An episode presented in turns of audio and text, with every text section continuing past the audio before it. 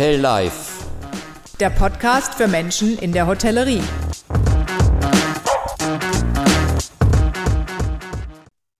Moin Robert. Moin Ute. Ja, schön, dass wir hier zusammensitzen heute. Jo. Und das wollen wir ja jetzt quasi auch ja, ein, zweimal im Monat machen, um uns dann über die aktuellen Herausforderungen der Hotellerie und Gastronomie hier auszutauschen. Du bist ja die Spezialistin in dem Bereich Marketing, Konzeptentwicklung, Vertrieb. Und ich sage immer, ich bin so der Zahlenmensch, Umsatzeinschätzung, Bewertung, etc. Und ja, äh, ein großes Thema, da würde ich mich gerne mit dir heute austauschen, ist das Thema Personal. Ja. Ja. Äh, das höre ich ja nicht nur aus unserer Branche, dass es eine, ein Problem ist. Das haben ja auch viele andere Branchen auch. Handwerk, Handwerker haben Probleme. Banker finden keine Banker mehr und so weiter. Aber wir konzentrieren uns natürlich auf das Hotel- und Gaststättengewerbe. Und ich muss dir mal ehrlich sagen, Ute, bin auch manchmal müde, das zu hören. Äh, viele befinden sich ja in so einer Opferhaltung. Ne? Also alle sind, alle anderen haben Schuld, die Politik, der Krieg, Corona, alles, alles ist schwer und wir können nichts ändern. Aber wir kennen ja auch andere Betriebe, die nicht in der Opferhaltung sind. Zugegebenermaßen ist das die Minderheit, würde ich mal so rein subjektiv äh, bewerten. Also 15 Prozent circa haben keine Probleme und 85 Prozent haben Probleme. Ich glaube, das ist mal ganz spannend, wenn wir uns darüber unterhalten.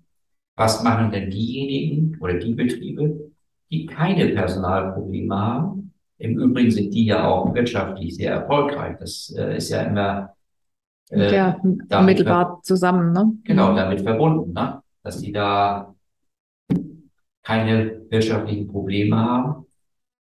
Die anderen, wie oft haben wir das gehabt? Im Sommer sind wir angerufen worden, Betriebe an der See hier bei uns in Schleswig-Holstein, in Timmendorf oder auf Sylt, die zwei Ruhetage eingeführt haben für ihren Restaurantbereich, weil sie keine Mitarbeiter gefunden haben. Was bei einem Umsatzausfall. Ne? Ja. Das ist Wahnsinn. Aber ja, was machen denn diejenigen Betriebe, die keine, keine Probleme haben? Ja, ich denke, über äh, diese Thematik sollten wir auf jeden Fall sprechen. Das ist sicherlich das, was die, unsere Zuhörer und Zuschauer auch interessiert.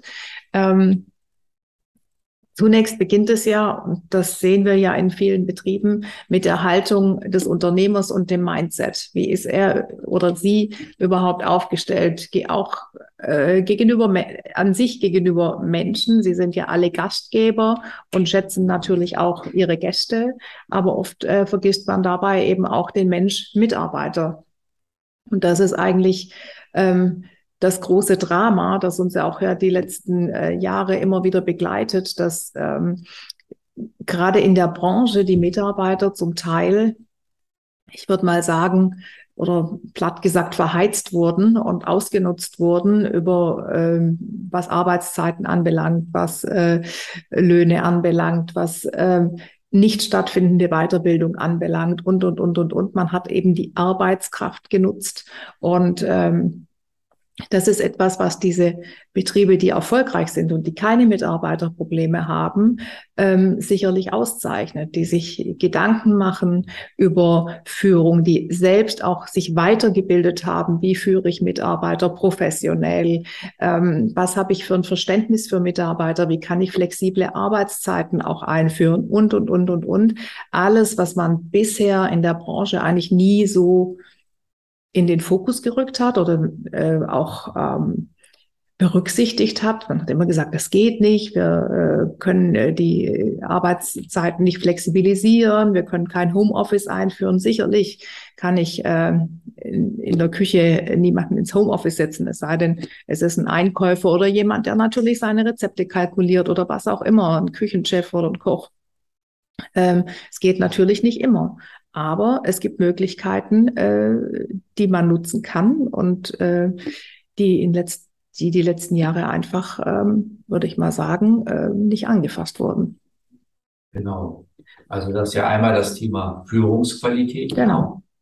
dann ist aber auch aus meiner Sicht das Thema Konzept. Also wenn ich ein Konzept in meinem Betrieb habe, was nicht mehr marktkonform ist, wo ich dann jetzt gerade in Krisenzeiten auch die Preise nicht mehr erhöhen kann oder wenn dann nur knapp, um die steigenden Kosten abzufedern, weil das Konzept einfach zu schwach ist. Ne? Also wenn ich ein austauschbares Konzept hier habe, wird der Gast sagen, also ich sage bei Büsum, ist immer so ein Beispiel, ne? dann gibt es viele Betriebe, die identisch sind, nur dass sie sich darin unterscheiden, dass der eine die tiefgefrorene Scholle 20, 30 Cent günstiger verkauft, aber das Ambiente ist ähnlich, äh, die Bedienung, die Service-Mitarbeiter sind ähnlich auch, äh, sag ich mal, mehr oder weniger unfreundlich.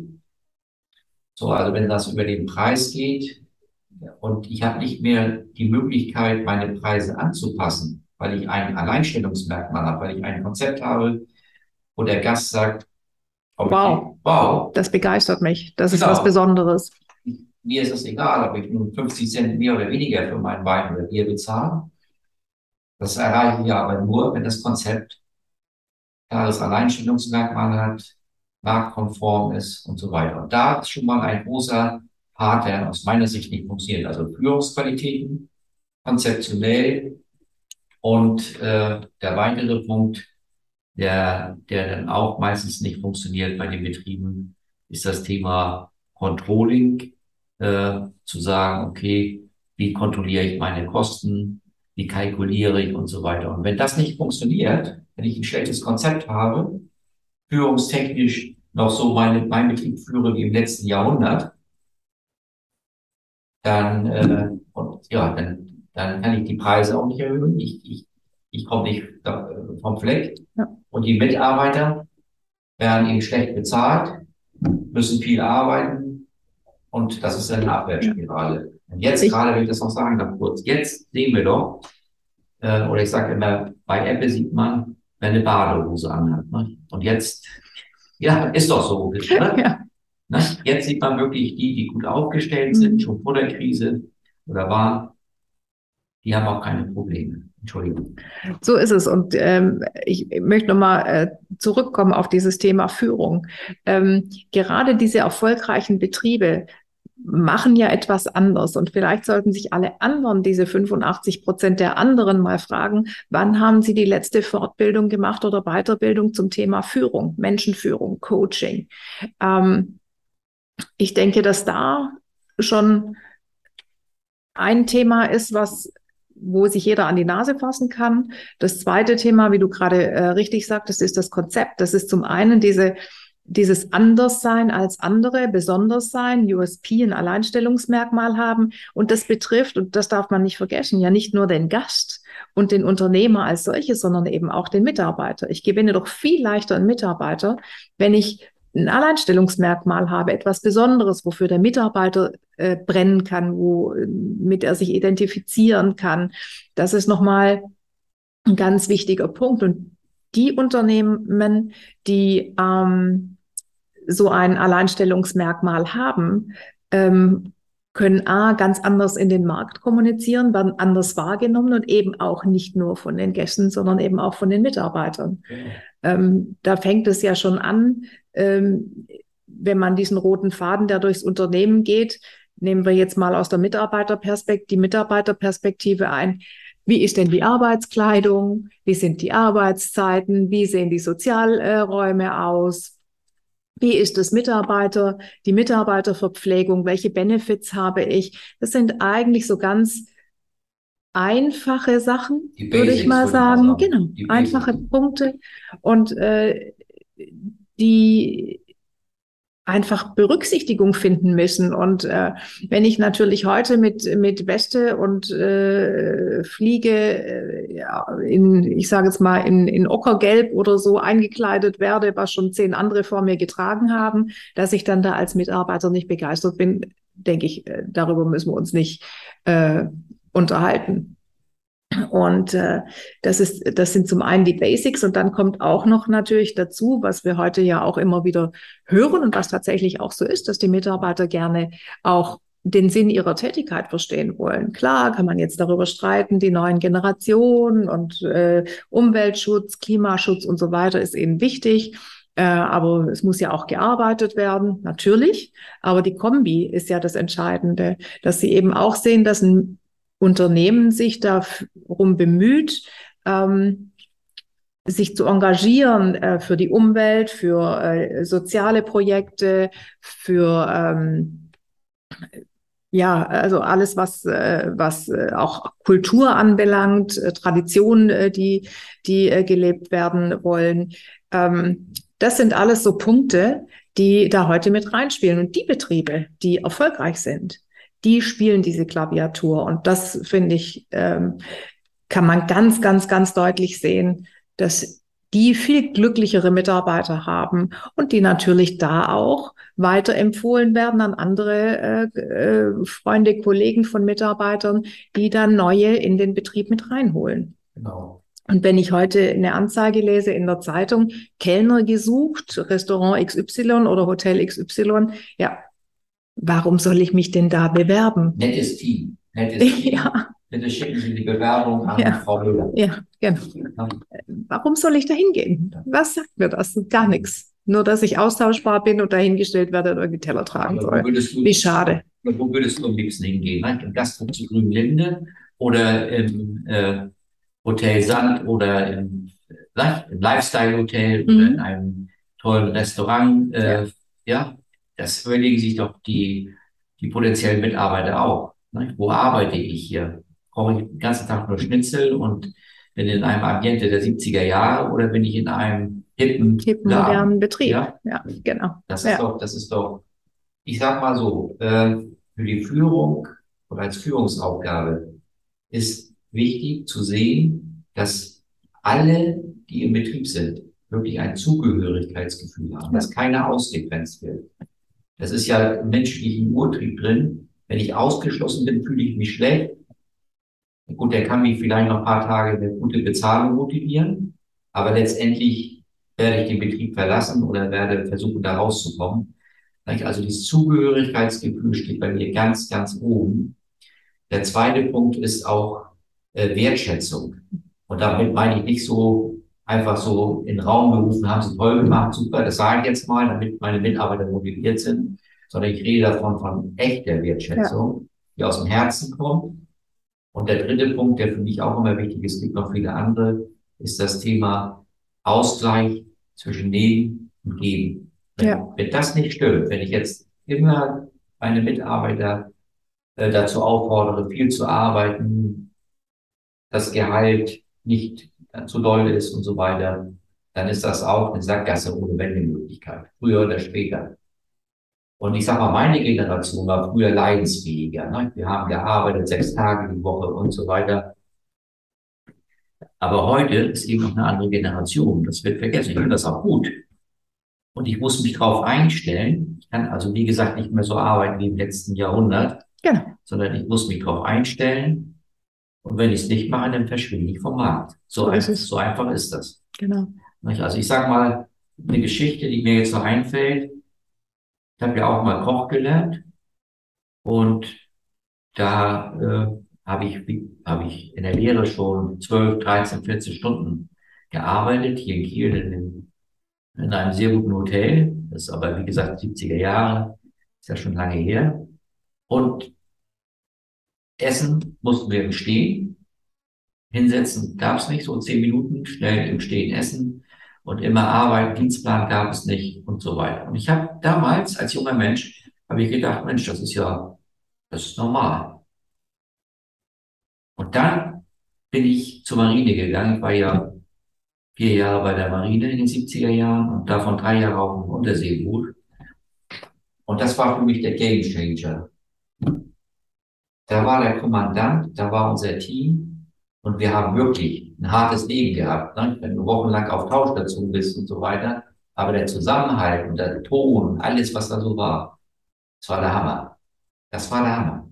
Das, ja, da war vorne der Kommandant als Vater Natur, in Anführungsstrichen, der eine persönliche, natürliche Autorität hatte, ja. auf den man sich verlassen konnte. Und der Zusammenhalt dieser Mannschaft, Ja, ne, das war, da kam keiner rein. Da habe ich mir gedacht, Mensch, Robert, das ist der Hammer. Das ist ja ein ganz anderes, ganz anderes Führen, wie ich das kennengelernt habe. Und das habe ich nachher auch übertragen in meiner, in Anführungsstrichen, Manager-Karriere. Das hat mir auch mehr geholfen, diesen Gedanken da quasi in die Hotels reinzutragen.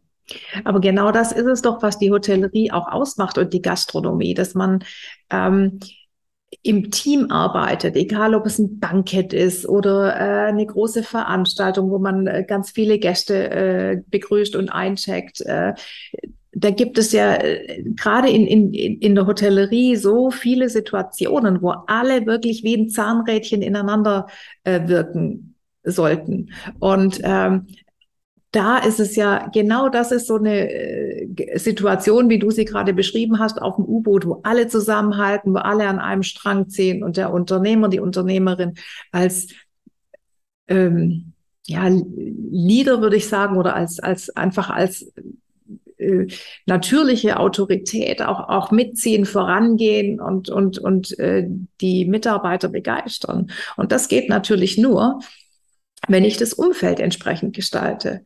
Und ähm, was mir immer auffällt, wir äh, gehen ja viel in äh, Betriebe auch äh, über das äh, Projekt Unternehmenswert Mensch, wo es eben ähm, vielleicht Schwierigkeiten gibt oder wo, wo äh, der Mensch eben auch im Mittelpunkt steht und wo wir äh, Führungsprinzipien gemeinsam erarbeiten, wo ein Unternehmer erkennt, ah, da habe ich noch ein Defizit, da möchte ich gerne rangehen an das Thema.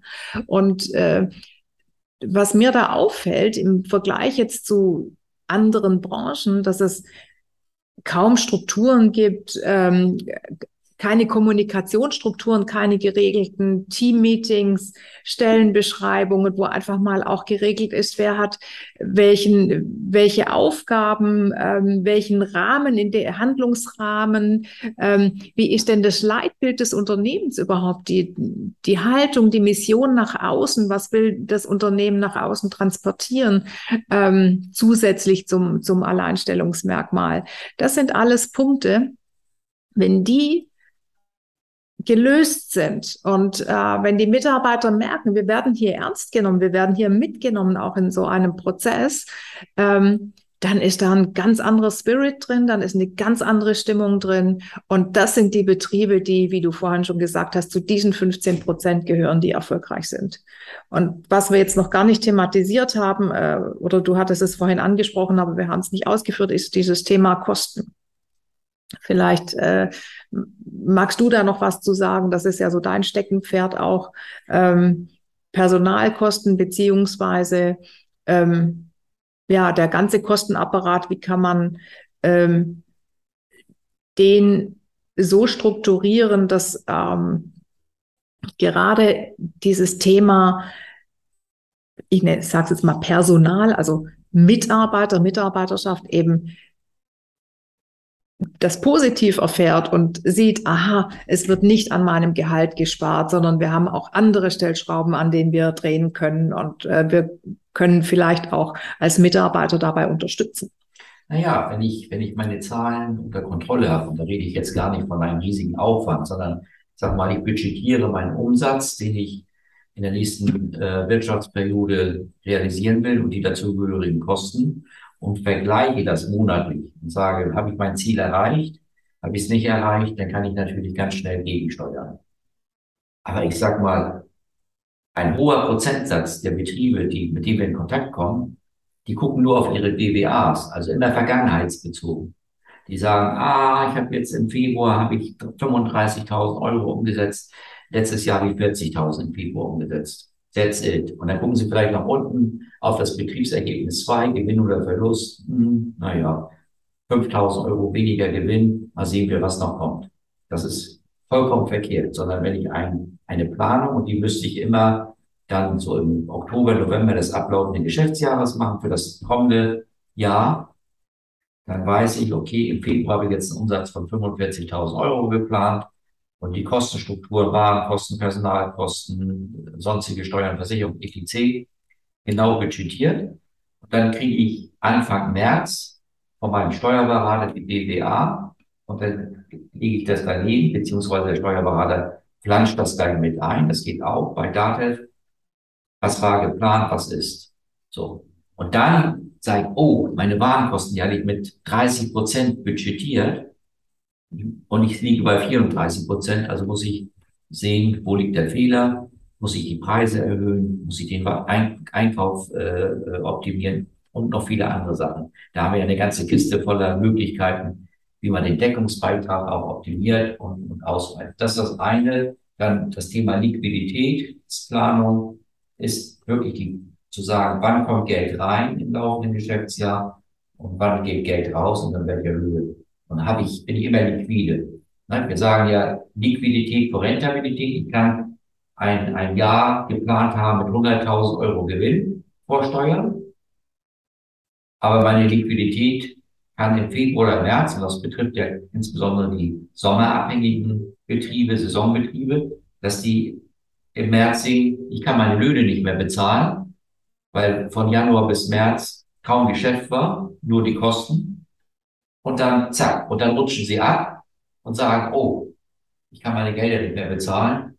So, das muss geplant werden. Und eins möchte ich auch noch sagen, und das ist noch nicht allzu lange, dass die Banken, so gerade die Sparkassen und die Genossenschaftsbanken, die ja immer sehr flexibel sind in der Regel, wenn ein Gastronom der je angerufen hat in der Vergangenheit, hat gesagt, im Februar, März, oh, meine Liquidität ist angespannt, ich bin schon im Anschlag meines, meines Dispos oder Konkurrenz, können wir mal bis Juni ich habe eine Linie meinetwegen von 30.000 Euro, können wir die mal auf 50.000 erhöhen? Mhm. Dann hat der Banker in der Regel gesagt, ja, machen wir. Und das funktioniert jetzt so nicht mehr. Mhm. Ja, die Banken sind angehalten, Planungsunterlagen zu bekommen, Budgets, Liquiditätsplanung und so weiter. Ich will das jetzt nicht vertiefen, aber nur mal um zu sagen, okay, auch das gehört dazu, den Betrieb richtig zu steuern. Daneben ist immer noch das Thema Marketingplanung. Ne? Was für Aktivitäten plane ich für das kommende Geschäftsjahr. Auch die Forecast aufzubauen und zu gucken, okay, wo stehe ich, wie muss ich mein, ähm, kann ich meine Yield-Instrumente genau. äh, ausnutzen. Das kommt letztendlich ja nachher alles dem Mitarbeiter zugute über das Auszahlen, pünktliche Auszahlen von Gehältern, äh, entsprechende Gehälter eben zahlen zu können und, und, und, und, und. Also das äh, ist sicherlich auch nochmal ein ganz wichtiger Aspekt, auch auf der Kostenseite. Ähm, oder generell, wie wie, was kann ich alles digitalisieren in meinem Betrieb, äh, um zum einen vielleicht auch effizienter zu sein, schneller zu sein, Kosten zu sparen, um auf der anderen Seite ähm, dem Mitarbeiter anderen Raum zu geben für seine Tätigkeiten und eben auch ein entsprechendes Gehalt zahlen zu können. Also das äh, Gehalt ist nicht das, das Einzige, das wissen wir ja. Wir haben gerade über viele andere Aspekte auch gesprochen und man könnte das sicherlich auch noch äh, weiter treiben und, und jetzt wirklich in die, in den einzelnen äh, Bereich nochmal in die Tiefe gehen. Äh, das würde aber sicherlich heute diesen äh, Podcast sprengen. Ich denke, wir haben ja jetzt die drei wichtigsten Bereiche angesprochen, die ähm, ja den Erfolg eines Betriebes mit glücklichen Mitarbeitern ausmachen. Genau. Und raus aus der Opferhaltung. Bei sich selbst anfangen ja. als Führungskraft ja. zu sagen, was kann ich, wie kann ich mich verändern? Und dann, das ist meine Erfahrung oder unsere Erfahrung, die wir ja gemacht haben mit den Betrieben, die keine Probleme haben, dann läuft das auch. Mhm. Ne? Ja. Keiner sagt, das ist leicht. Genau. Aber es gibt einen Weg aus dieser Klemme. So ist es. Vielen Dank. Ich danke auch. Bis zum nächsten Mal. Ja, tschüss, Robert. Gute.